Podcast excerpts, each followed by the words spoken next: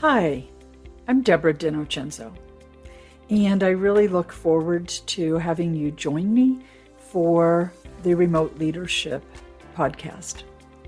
I wanted to tell you a little bit about me and why I'm doing this podcast and uh, my journey to get to where I am. So, I started my very first work from home, full time work from home experience when I was offered a job as the Senior Vice President of Marketing for a company located in Connecticut. And I am in Pittsburgh, Pennsylvania, and have been here for, oh, 30 some years. And was actually born here, but moved away for a while. And when I came back, I really didn't want to leave here. And uh, so I turned the job down. It was a great job, but the uh, CEO who wanted me to go and work for him had known me from an industry association group, and so he was familiar with my capabilities. And he said, "Oh, wait, I really, but I really want you for this job." And we are rolling out this really cool thing called PictureTel. And we're going to install these video conferencing computers in some of our field offices. And why don't we just put one in your Pittsburgh office and you can work from there and, you know, fly to Connecticut every now and then. So I thought that sounded like a great idea. And so uh, that's that's what I did. And um, so that was pretty exciting and went very well.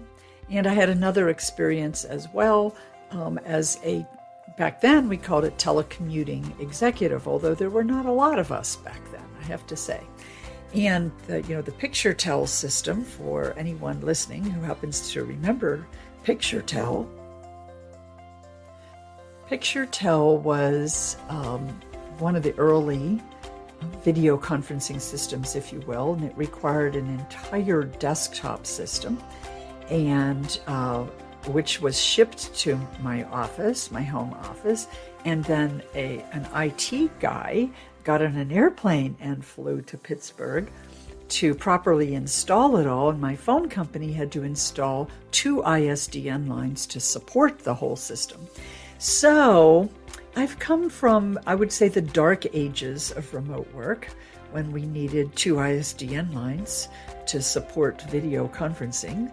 And uh, we did not have anywhere near the capabilities that we have now to work remotely and connect with each other remotely. And um, you're probably listening to this on a device that is maybe handheld uh, and you also make uh, phone calls on it, and it has jam and memory compared to how things used to be.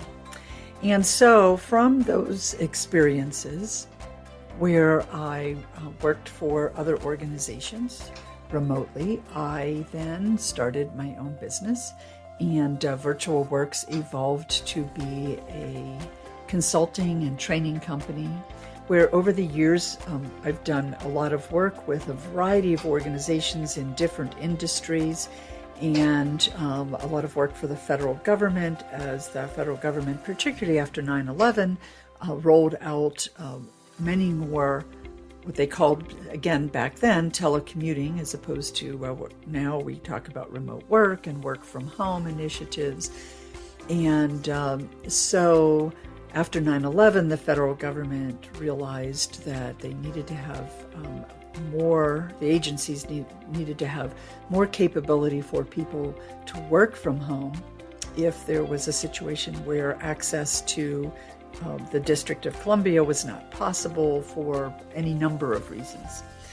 And so, uh, as I said, I've worked with a lot of organizations. We've um, I've helped organizations implement um, a wide variety of leadership programs um, to help leaders understand what it means to uh, successfully implement remote work uh, or telework. Uh, one organization that I worked with, which happened to be here in Pittsburgh, as a matter of fact, um, was a, an old line organization. And um, when they were ramping up uh, for some really new initiatives. They needed to hire some new young graduate engineers um, many of whom, when they interviewed, wanted to know how many days a week they could work from home. And the answer, the initial answer was, well, we don't do that here. And um, and then they quickly discovered that they were going to have a huge talent problem, like no talent. So um, they recognized that they needed to uh, make a change in that regard and be more open to new ways of working. It was very interesting uh, in that in that program because uh, the young people that we trained, the new young engineers, uh, kind of got it. They knew why they wanted to have some greater flexibility in their work.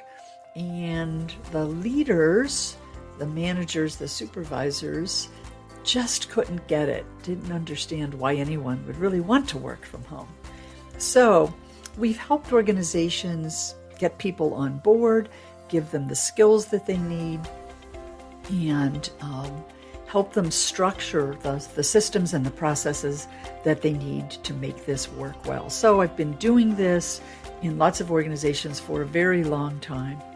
Again, for people who have been around for a while, you'll remember back in 1999 when I published my first book, 101 Tips for Telecommuters.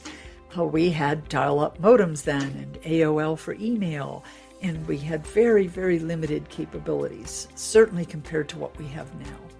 So, my mission is to help organizations be successful in their remote work initiatives, help leaders become more comfortable and competent in leading remotely, and to lead in a way that they are not just comfortable, but helping their teams and helping themselves really be successful in achieving their objectives and uh, the goals of the organization.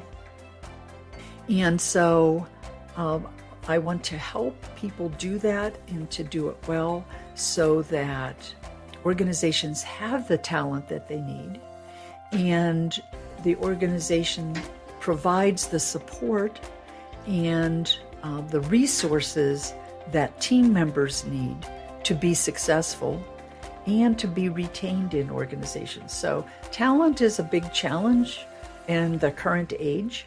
And uh, this is a really important way to ensure that organizations and leaders are equipped to attract that talent, motivate that talent, and retain that talent, um, all with the objective of communicating effectively, building trust, which is essential to organizations being successful, and productivity, achieving results because if we're not here to achieve results, we need to ask why we're here.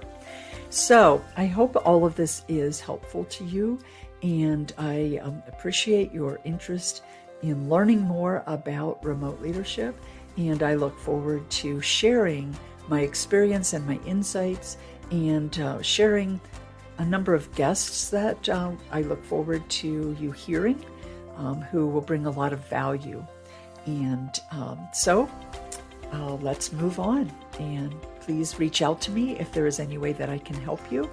And you can find me at uh, remoteleadershippodcast.com or on my website at virtualworkswell.com.